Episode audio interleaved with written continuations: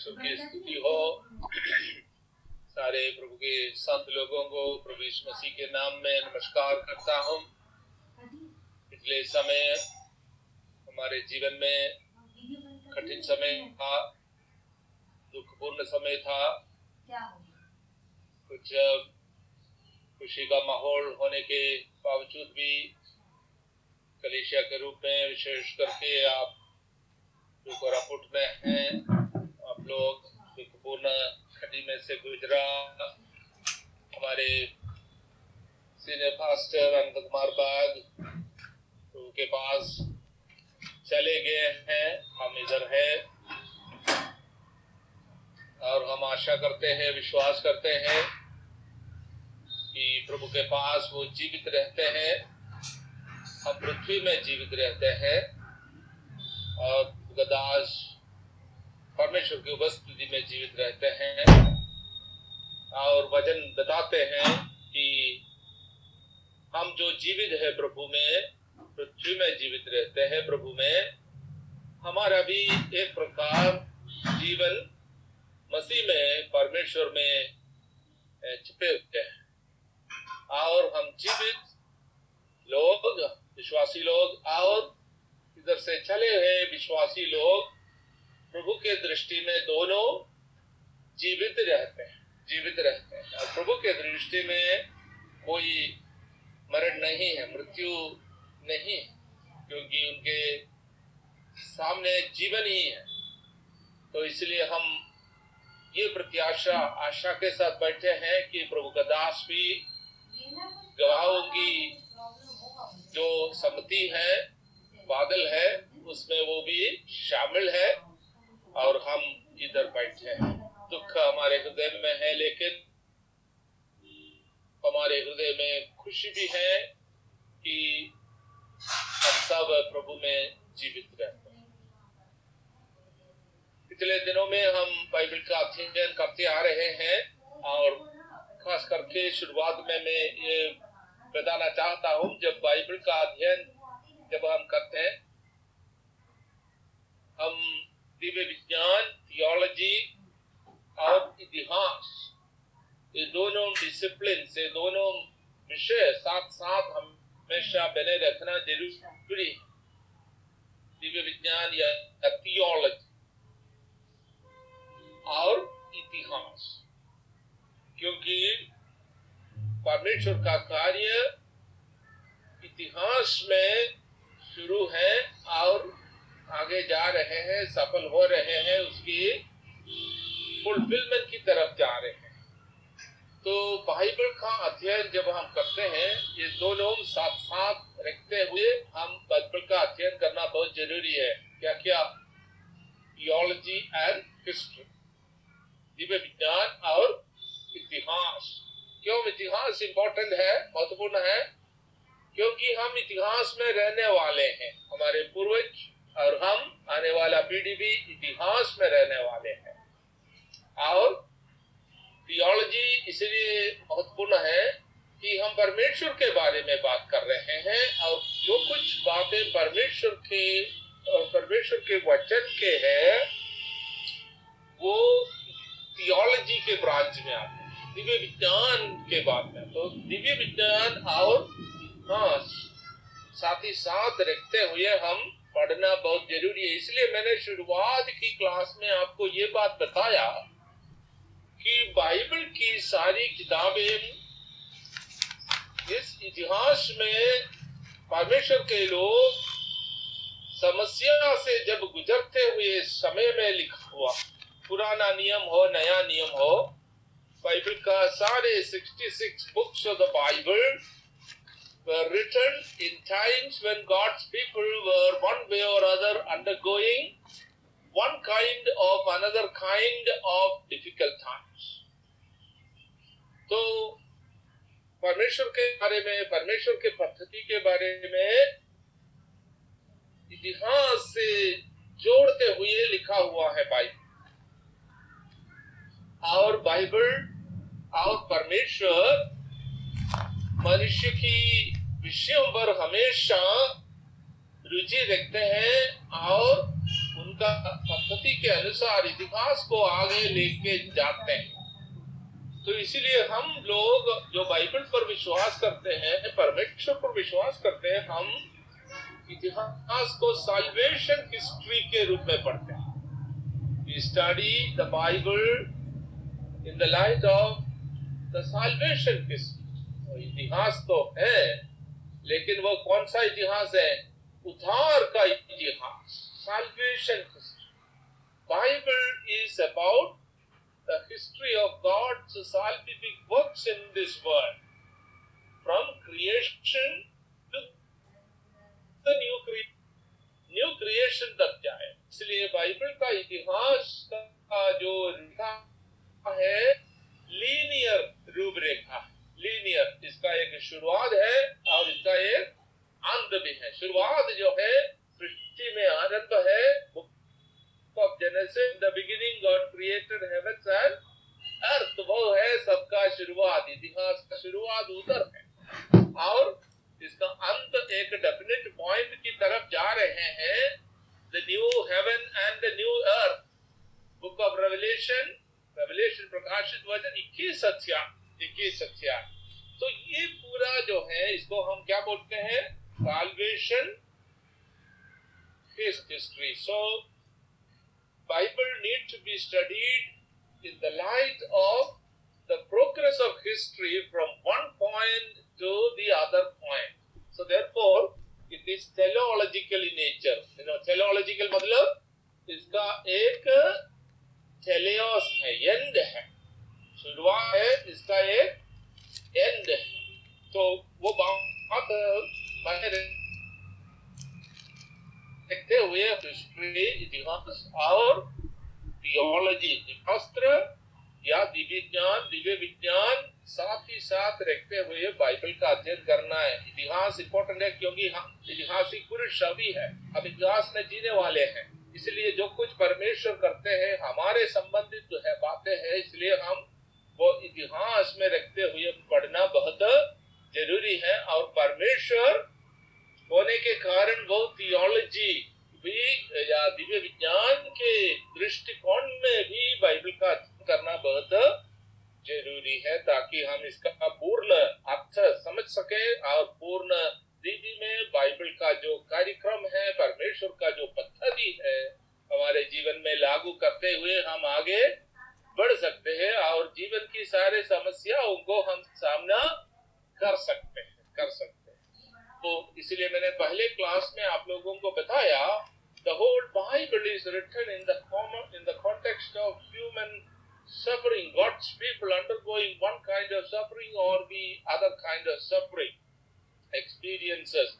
और अब हम भी जो है सफरिंग एक्सपीरियंस में गुजरते हैं कोविड के द्वारा जो समस्या आगे है और अन्य विषयों या अन्य बातों के द्वारा जो समस्याएँ आते हैं, ये बाइबल हमको संभाल सकते हैं क्योंकि हमारे पूर्वजों को भी विश्वास में इस बाइबल ने संभाला परमेश्वर और परमेश्वर का वचन हमारे पूर्वजों को जो है विश्वास में दृढ़ करते हुए आगे बढ़ने के लिए सहायता किया, इसलिए हम विश्वास करते हैं कि हम, हमको भी और हमारे पीढ़ी को भी विश्वास में दृढ़ होकर आगे बढ़ने के लिए वचन हमें हमें सहायता करेगा। ये ये हम विश्वास करते हैं, इसलिए जो है इस घड़ी में भी हम वही बाइबल का अध्ययन, इस घड़ी में भी हम बाइबल का अध्ययन करते हैं और विश्वास में आगे बढ़ते हैं। हमारे बीच में से कुछ लोग चले जाते हैं प्रभु के पास, फिर भी हम दृढ़ होकर आगे बढ़ते हैं, क्योंकि ये विश्वास है कि वो एक डेफिनेट प्लेस में गया और हम भी उधर जा रहे हैं। वो खोया नहीं है, नष्ट नहीं है, खत्म नहीं हुआ। और भी ये विश्वास करते हम भी उस तरफ़ रवाना हो रहे हैं, क्योंकि हम साल्वेशन हिस्ट्री में विश्वास करते हैं, जो परमेश्वर इतिहास को एक रूप में पूर्णता और परिपूर्ण करने जा रहे हैं, वो परिपूर्णता नया आकाश और नया पृथ्वी की तरफ़ है और हमारा सफ़र भी उस नया आकाश और नया पृथ्वी की तरफ़ है। वो हम ज़रूर उसमें प्रवेश करेंगे और परमेश्वर के साथ युगान युग हम जीवन बिताने के लिए हम जा रहे हैं। फिर दोबारा, फिर नेक्स्ट क्लास में पिछले समय में दो तीन क्लास में हमने बोला यदि बाइबल ऐसा लिखा हुआ है तो बाइबल का परमेश्वर कौन who is the God of the Bible बहुत सारे देवी देवताएँ भूत प्रेतों से भरा हुआ है दुनिया है कि नहीं और भारतवर्ष में इस चीज़ों की कोई कमी नहीं है कोई किसी जगह में चले जाओ हम देख सकते हैं हज़ारों हज़ारों संख्या में हज़ारों हज़ारों की संख्या में जो देवी देवताएँ हैं और अभी जीवित रहते हुए कुछ लोग भी अपने आप को नो अपने आप को माता पिता के रूप में माता पिता के रूप में प्रकट करते हैं है ना अमृतानंद भाई हो केरल में भी है इतने पढ़े लिखे लोगों के देश में भी नो अभी भी जो है ऐसे ऐसे लोगों को जो है पूजा करते हैं उनके पैर में दूध डाल के फिर नो साफ़ करके फिर वो पीते हैं और बड़े हुए लोग बड़े हुए लोग विदेशों में आते हुए लोग भी इस सारी चीज़ें नो गिनती चीज़ें करते हैं नो ये, ये ऐसा समय में हम जीव जीव लेकिन बाइबल का जो परमेश्वर वो इसी प्रकार की देवी देवताओं के समान भूत प्रेतों के समान नहीं है इसीलिए परमेश्वर के बारे में बाइबल बताते ही होली गॉड होली का मतलब क्या है ओ एल वाई पवित्र। पवित्र का मतलब क्या है? पवित्र का मतलब है अलग किया हुआ। वेरिट्टा। मलयालम में बोलते हैं वेरिट्टा देव मतलब अलग रहने वाले। ये जो है, दूसरों के समान नहीं है। दूसरे देवी देवताओं के समान समान नहीं। इसलिए बाइबल के, बाइबल में परमेश्वर के बारे में नाम भी लिखा है Yahweh. I am who I am I am मैं हूँ जो हूँ। मतलब मेरे समान कोई नहीं है। हालेलुया इसलिए हम इस परमेश्वर पर भरोसा रखते क्योंकि इसके समान कोई नहीं है। ये एक अलग प्रकार का परमेश्वर है और इनका दर्शन भी अलग है। इनका He is a different God. He is a holy God who wants his people also to be holy.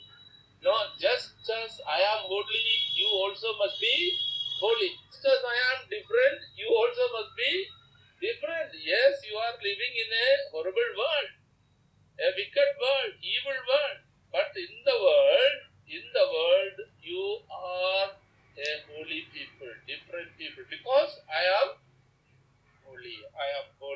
तो जो कार्य का क्रिया कार्य दूसरे लोग करते हैं, हम नहीं कर पाते क्योंकि हम, हमारा परमेश्वर का वचन और उनका स्वभाव हमारे जीवन में अपनाते हुए जीने वाले लोग उनका स्वभाव पवित्रताई का स्वभाव है अपने जीवन में हम अपनाते हैं, और इसके कारण दूसरे लोग जो जो कार्य करते हैं, उसी प्रकार का कार्य हम नहीं कर सकते, उसी प्रकार का जीवन हम जी नहीं सकता है। मारना, पीटना, झूठ बोलना, गंदी काम करना, है ना, दुनियादारी करना, है ना, ये सब शरीर के अनुसार हम जीवन बिता नहीं सकता।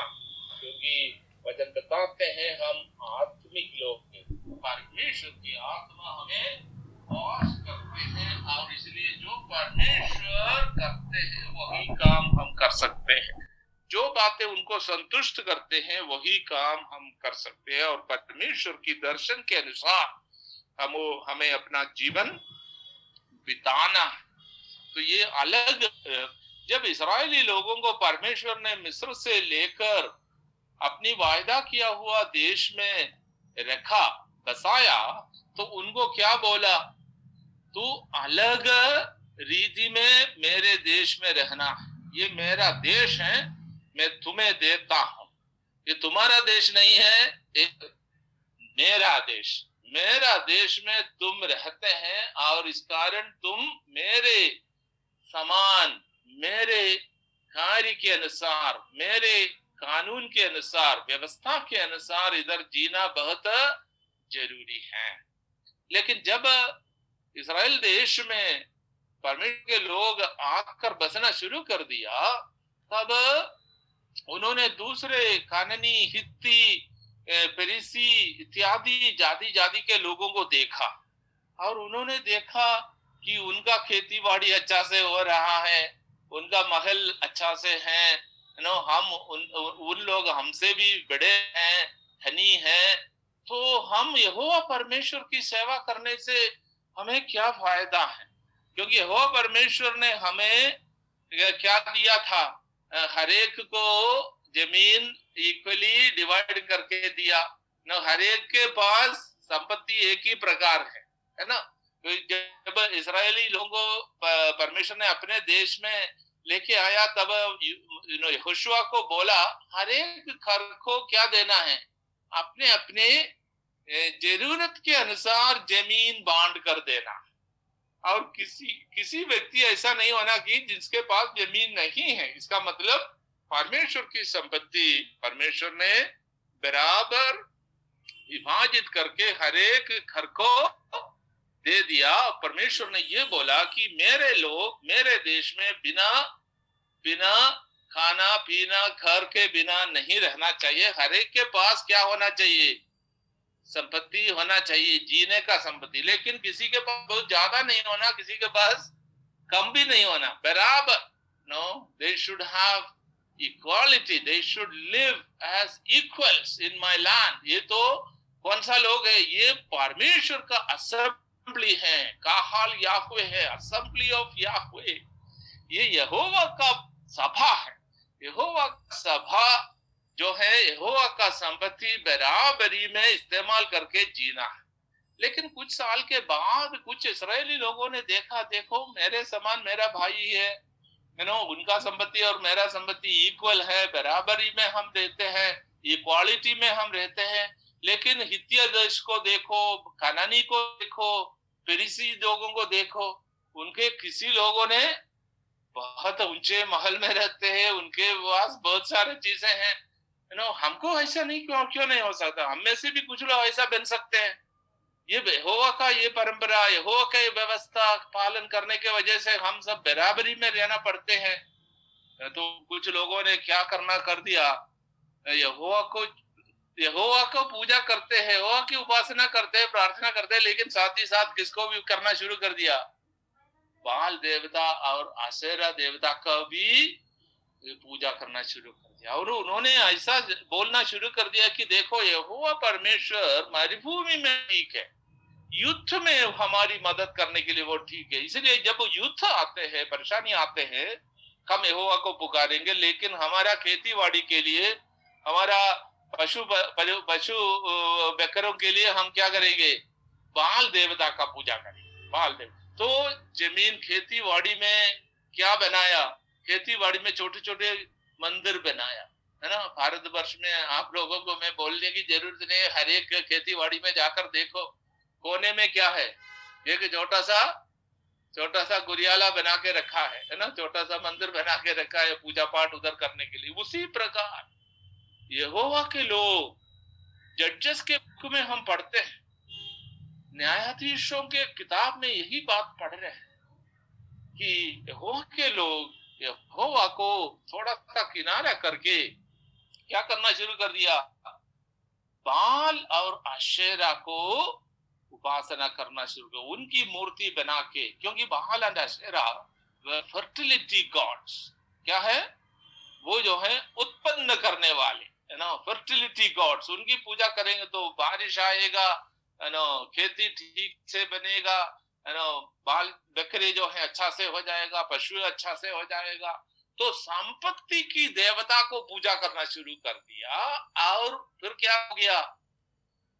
कुछ इसराइली लोगों ने ज़्यादा संपत्ति के पीछे जाना शुरू कर दिया और अपने लोगों को उन्होंने गुलाम बनाया। और हो, परमेश्वर ने क्या बोला?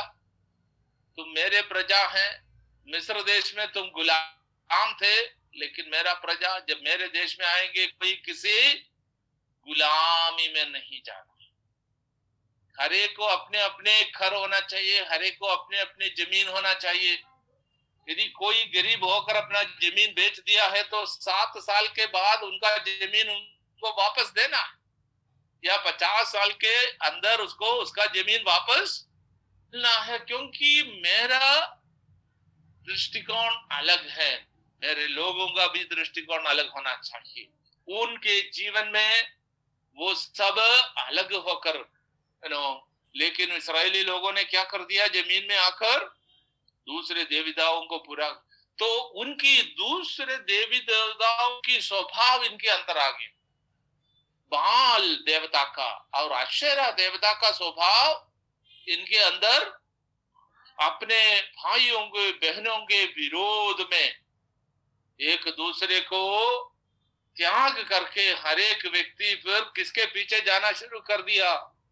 फर्टिलिटी गॉड्स अपने बच्चों को भी बलि देने के लिए तैयार हो गया। क्या आप विश्वास कर सकते हुआ परमेश्वर के लोग। जब वायदा के देश में आकर कुछ साल के अंदर क्या करना शुरू कर दिया? संपत्ति का जो स्वार्थ था इनके अंदर इतना हो गया कि अपने बच्चों को भी बाल देवता के पास, असेरा बेलदा के देवता के पास क्या कर दिया? बलि चढ़ाना शुरू कर इतना इतना वो यहोवा परमेश्वर से दूर हो और अन्य लोगों की रीति निवास वो अपनाया। अपनाते हुए ये क्यों, ये ऐसा करने से क्या भविष्य क्या भविष्य क्या हो गया? भविष्य तो ऐसा हो गया कि यहोवा की व्यवस्था को पूर्ण रूप से भूल गया। परमेश्वर की व्यवस्था को पूर्ण रूप से भूल कर यहोवा की मिशन, यहोवा की मिशन को खो गया, भूल गया, खो गया। तो इनको इधर लेके इसलिए आया कि दूसरे लोगों को यहोवा का ज्योति दिखाए, दूसरे लोगों को यहोवा का वचन दे और वो भी जो है अपनी अपनी क्रुकट वेज को छोड़कर यहोवा की व्यवस्था पर आ जाए। लेकिन यहोवा के लोग, यहोवा की व्यवस्था को छोड़कर दूसरे लोगों की व्यवस्था को अपनाया और फर्टिलिटी गॉड्स एंड गॉडेसेस के पीछे जाकर क्या कर दिया? यहोवा के लोग जैसे जीना छोड़ दिया। यहोवा का विजन को खो गया। यहोवा का विजन को खो गया। और जाते जाते जाते हम देखते हैं कि जब यीशु मसीह का जन्म का समय आ गया, उस समय उनके पूर्ण रूप से होवा का मिशन, यहोवा का कार्यक्रम को छोड़ और अपने आप को एक राजनीतिक राष्ट्र के रूप में तगड़ा बनाने के लिए कोशिश किया और अपने जाति को दूसरे जाति से भी बढ़कर एक जातिवाद देश बन गया। एक राष्ट्रवाद देश बन गया। कौन? लोग लोग, परमेश्वर के लोग, राष्ट्रवादी देश। एक मिलिटेंट राष्ट्रवादी के रूप में और एक जेलस जातिवाद। हमारा जाति श्रेष्ठ है, दूसरा जाति सब। इसलिए दूसरे जातियों के बीच में। जाना उनको, यहोवा परमेश्वर के बारे में बोलना, यहोवा परमेश्वर की व्यवस्था उनको सिखाना हमारा कार्य नहीं है। यहोवा हमारा देवता है। हम तो यहोवा को प्राइवेटाइज कर दिया। समझ गए आप लोगों को? यहोवा को नेशनलाइज कर दिया।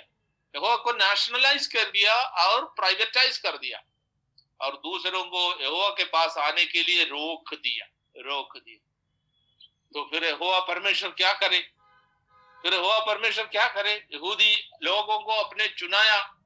अपना प्रजा बनाया, अपना मिशन उनको दिया है, अपना कार्यक्रम उनको दिया है, ताकि दूसरे जाति जाति के लोग हुआ के पास आए हो के व्यवस्था को जाने।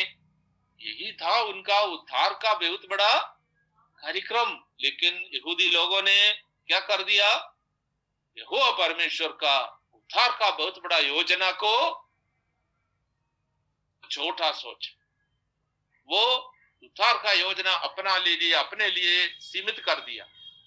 और यहोवा परमेश्वर को एक राष्ट्र का देवता के रूप में छोटा कर दिया, सीमित कर दिया। वो दुनिया का, सारे जातियों का परमेश्वर था, है ना? लेकिन यहूदी लोगों ने इसराइल इसराइली लोगों ने क्या कर दिया? हुआ, परमेश्वर को एक राष्ट्रवादी देवता के रूप में कर दिया, एक जातिवादी देवता के रूप में कर दिया। तो यहोवा परमेश्वर ने इस सीमा को तोड़ने के लिए, इस बंधन को तोड़ने के लिए, किस प्रकार का बंधन है? यहोवा परमेश्वर को बंधन कर दिया, बंधित कर दिया, है ना? अपने राष्ट्र में सीमित कर दिया, अपने जाति में सीमित कर दिया। तो यहोवा परमेश्वर ने उस राष्ट्र का सीमा और जाति का सीमा को तोड़ने के लिए खुद अपने आप को उन्होंने, खुद अपने आप को उन्होंने तोड़ा। ये ये है। नो परमेश्वर क्या कर दिया? अभी तक ये कार्य नहीं किया।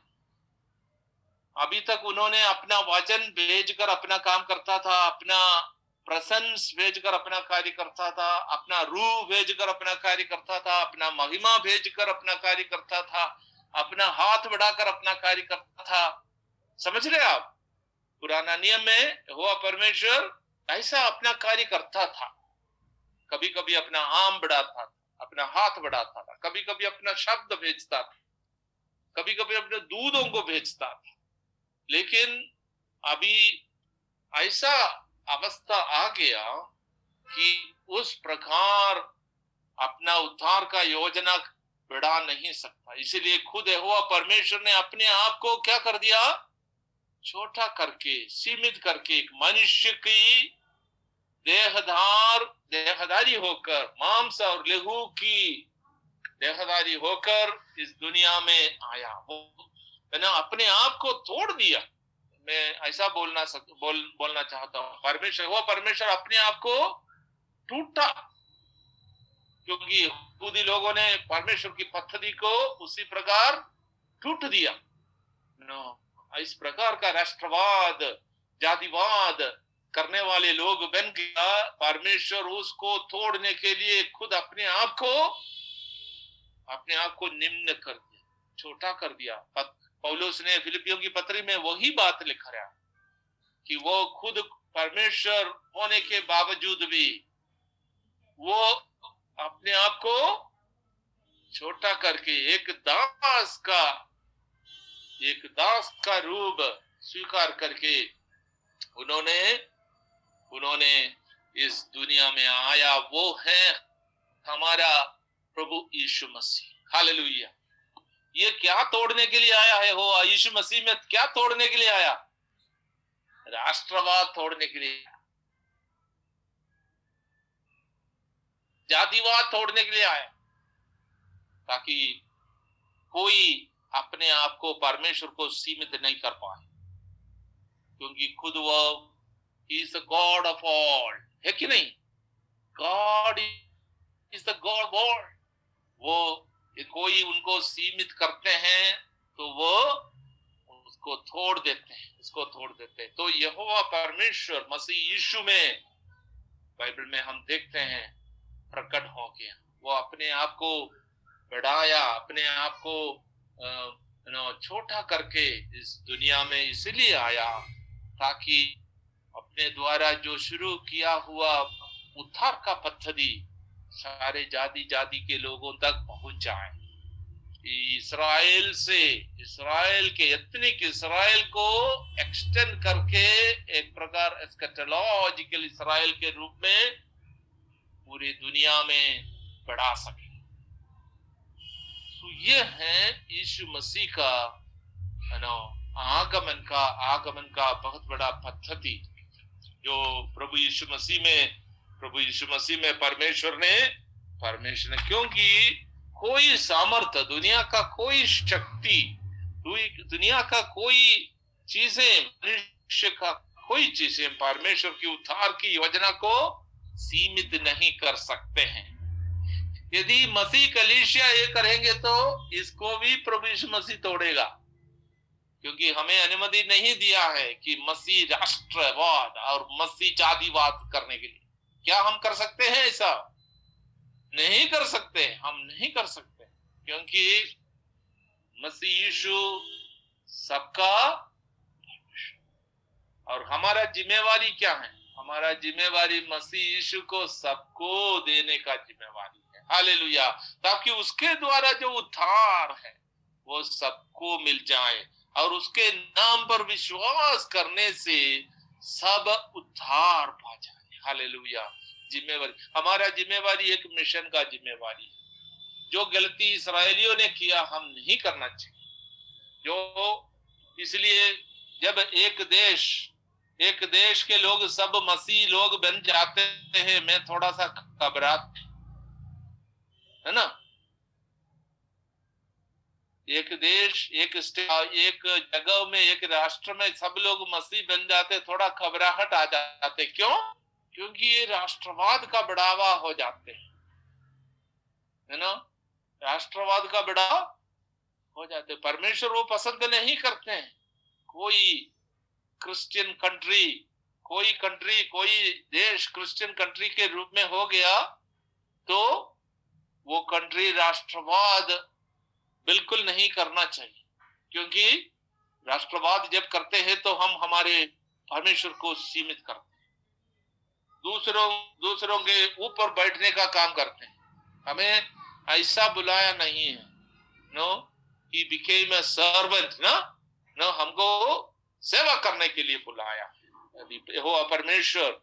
और जातिवाद जातिवाद। मसीह लोग भारतवर्ष में बिल्कुल जातिवाद नहीं कर सकते। क्योंकि परमेश्वर प्रभु यीशु मसीह में जातिवाद को तोड़ दिया।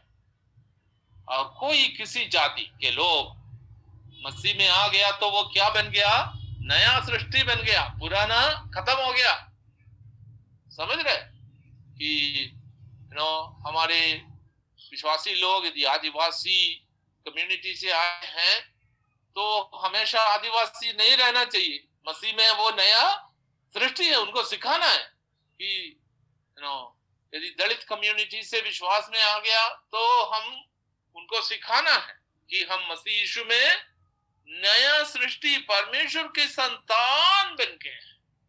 और उन्होंने भवन में हमें क्या कर दिया?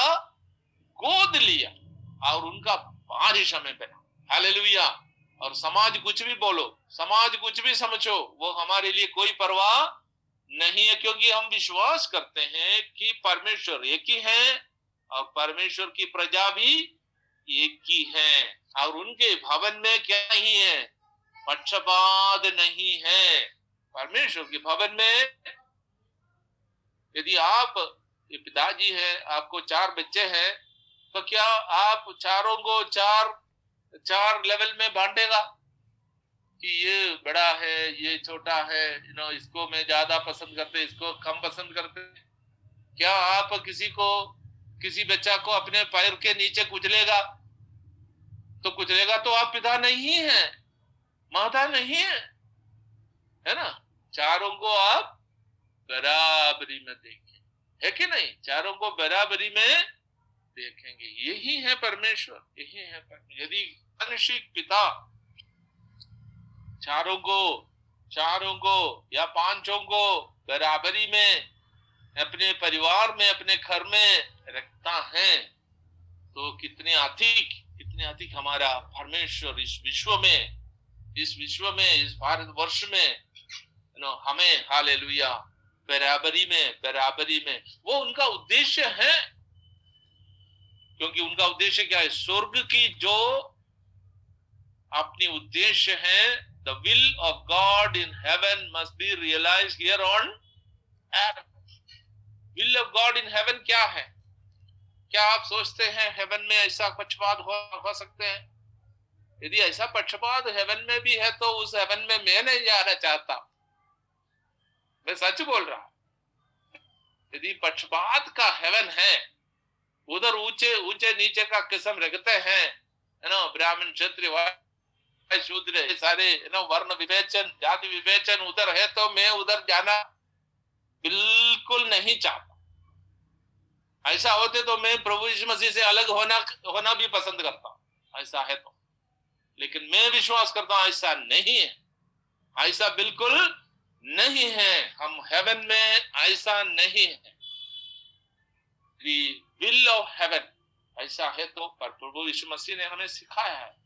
The will of God in heaven must be here on earth hallelujah मसीह के लोगों के बीच में, मसीह के लोगों के बीच। बहुत सामर्थ्य रूप में ये चीज़ें चर्च में हम सिखाना। बहुत सामर्थ्य रूप में। कुछ चीज़ों को हम तोड़मेड़ करना तोड़मेड़ करना है और अपने लोगों को ये बातें सिखाना है कि वो परमेश्वर के संतान है। हालेलुया कोई किसी किसी पृष्ठभूमि से आए हो।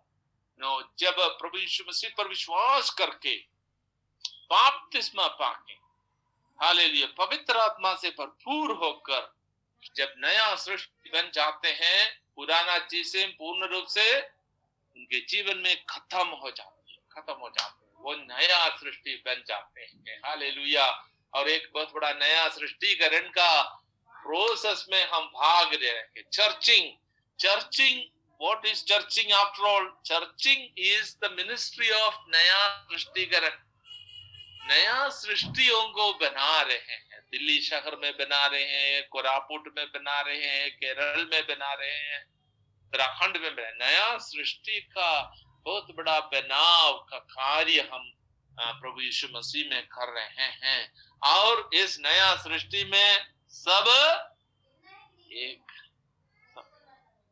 The gospel is the gospel of equality, social equality, economic equality, you know, you know, even gender equality. No, no, स्त्री इसलिए पौलुस बताते हैं कि मसीह में स्त्री और पुरुष का भेदभाव भी नहीं होना चाहिए और ग्रीक यूनानी और यहूदी का भेदभाव भी नहीं होना चाहिए और ऊँचे और नीचे का भी भेदभाव class no class difference no race difference no gender difference मसीह कलिशिया में होना नहीं चाहिए। ये है सुसमाचार का सामर्थ्य भारतवर्ष में मसीह लोगों को ज़्यादा से ज़्यादा इसलिए विरोध भी होता है, क्योंकि हमारा सुसमाचार एक बहुत बड़ा रेवोल्यूशनरी सुसमाचार। ये कुछ लोगों को बहुत अच्छा से पता है। कुछ लोगों को बहुत अच्छा से पता है कि ये सुसमाचार भारत में यदि फैल जाए तो कुछ लोगों को बहुत नुकसान होने वाले कुछ लोगों को बहुत नुकसान होने वाले इसलिए वो नहीं चाहते नहीं चाहते। लेकिन हमारा जिम्मेवारी है कि जो सुसमाचार हमें सौंपा गया है, वो सुसमाचार हम प्रचार करना ज़रूरी है। और मैं विश्वास करता हूँ कि इस सुसमाचार को हारना, खत्म करना कोई मानसिक ताकत से नहीं हो सकता। संप्रदाय से नहीं हो सकता। साम्राज्य से नहीं हो सकता। रोम साम्राज्य बहुत ताकत इसके विरोध में इस्तेमाल किया है। पहले शताब्दी में, दूसरे शताब्दी में, तीसरे शताब्दी में रोम का साम्राज्य, उनका पूरा ताकत इसके विरोध में इस्तेमाल किया। लेकिन प्रभु यीशु मसीह का सुसमाचार, हालेलुया, पूरे रोम साम्राज्य को बदल पूरे रोम साम्राज्य को बदल और जहाँ कहा सुसमाचार पहुँच गया, उधर समाज पूर्ण रूप से बदल गया। आप जाके नागालैंड में देखो, मिजोरम में देखो नो पूर्वोत्तर राज्यों में देख लीजिए, देख लीजिएगा, सब साल के पहले उधर क्या था? कुछ नहीं कुछ नहीं। मैंने मणिपुर में दो साल जिया, पहाड़ों में। आप एक बहुत इंटीरियर गाँव में भी जाए मैं बहुत इंटीरियर गाँव में गया। दो साल बहुत इंटीरियर गाँव में रहा मणिपुर का। और उधर गाड़ी नहीं आते हैं, दुकान नहीं है, चाय का दुकान भी नहीं था। बहुत भूखे भी मैंने रखा उधर। क्योंकि ना ये दोस्त दो बार दो बार खाना खाते हैं। सुबह खाते हैं, शाम को खाते हैं। हम तो केरल में चार बार खाते और जब मैंने उधर गया, देखो इंटीरियर गाँव इंटीरियर गाँव है, लेकिन इतना रोशनी छोटे छोटे बच्चे भी इतना, न पढ़े लिखे इतना पढ़े लिखे और इतना इम्प्रूव संस्कृति, जो सोशल अपलिफ्टमेंट सोशल अपलिफ्टमेंट और नो उनके गाँव में रहने से आपको, और संडे में चर्च में जब सब इकट्ठा हो जाते हैं, कितना सुंदर माहौल है, क्या मालूम है आपको? और 2000 लोग मेरे मेरे गाँव में यू नो उस गाँव में 2000 लोग इकट्ठा होते थे, एक चर्च के अंदर, एक चर्च के अंदर। जब कभी कभी रिवाइवल मीटिंग होता था उनके बीच में, इतना सुंदर तरीके में हाँ गाना गाते हुए खोयर है ना, क्या माहौल है, स्वर्ग का माहौल, स्वर्ग का? तो यदि परमेश्वर सौ साल के पहले, जो हेड हंड्रेड से हेड हंडिंग लोगों को एक सौ साल के अंदर इतना बदल सकते हैं। यू नो स्कूल है कॉलेज है, सब कुछ पढ़े लिखे हैं। तीन क्लास के बच्चे भी अंग्रेज़ी बोलते। मैंने ऐसा नहीं बोल रहा कि अंग्रेज़ी बोलने से बड़ा हो गया, लेकिन मैं एक उदाहरण के रूप में बता रहा हूँ कि literacy level literacy level no उनके बीच में बहुत ऊँचे किस्म में आ गए क्या बिहार में ये नहीं हो सकता? उड़ीसा में क्या ये नहीं हो सकता? मध्य प्रदेश में नहीं हो सकता, उत्तर प्रदेश में नहीं हो सकता। नो हम, हमारे देश को, देश के नमक के रूप में, नमक के रूप में प्रभु ने हमें रखा है। नो हमारे देश को रुचि देने के लिए, हमारे देश को रोशनी देने के लिए, सुसमाचार की रोशनी देने के लिए प्रभु ने हमें इस भारतवर्ष में रखा है।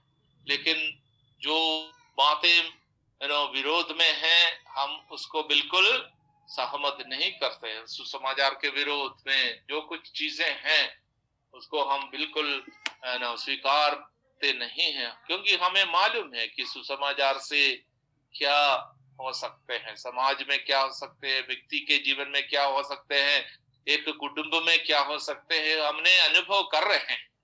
तो इसलिए सुसमाचार का जो सेवकाई हम आगे बढ़ाना बहुत ज़रूरी है, आगे बढ़ाना बहुत ज़रूरी है और पूरे हमारे देश को उन्नति की तरफ़, आशीष की तरफ़, तरक्की की तरफ़। Hallelujah.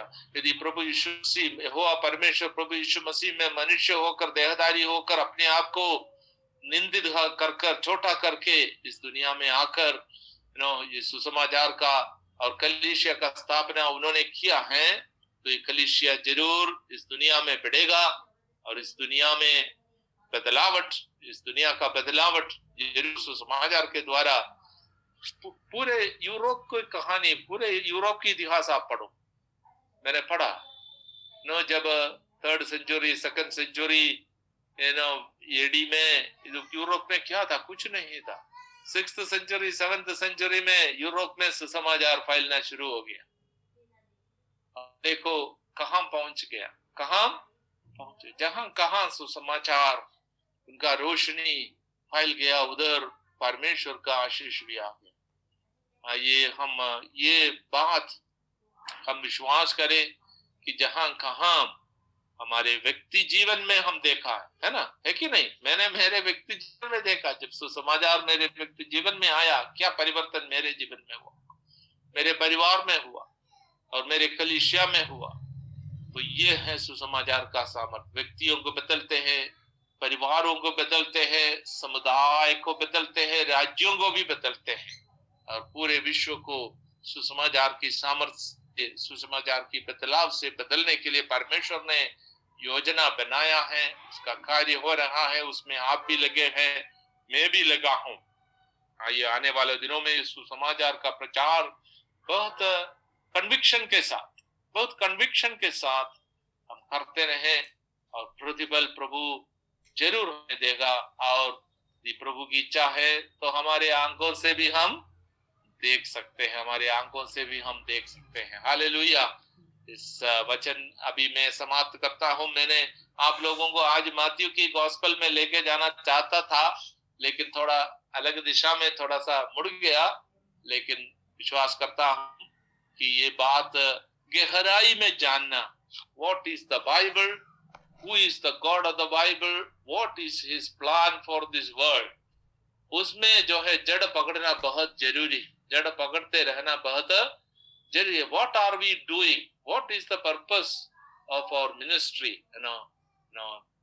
for blessing the people not only in this world but also in the world to come है ना इस दुनिया में और आने वाले दुनिया में, आने वाले युग में भी लोगों के जीवन में अनुग्रह इसीलिए ना अनंत कुमार बैग हमारा प्रिय भाई हमसे छोड़कर चले गए हैं हम, लेकिन हम दूसरों के तरफ़ दुखित नहीं, क्योंकि हम विश्वास करते हैं वो प्रभु में अभी भी जीवित है। यस परिवार में उनका मिसेस राजमणि और बच्चे और हम सब थोड़ा दुखित है, लेकिन हम विश्वास करते हैं कि हमसे वो दूर है, लेकिन प्रभु में वो नज़दीक है। हालेलुया हमसे वो अलग हो गया, लेकिन प्रभु में। और हम भी ये विश्वास करना है कि हमारा भी हमारा भी एक प्रकार मृत्यु होगा, और हमारा जीवन प्रभु यीशु मसीह में परमेश्वर ने चिपा हुआ we are also hidden in God in Christ Jesus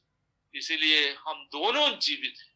वो भी जीवित है, हम भी जीवित है उनके सामने हालेलुया, वो खोया नहीं है, नष्ट नहीं है, हमें से कोई भी नहीं खो जाएगा।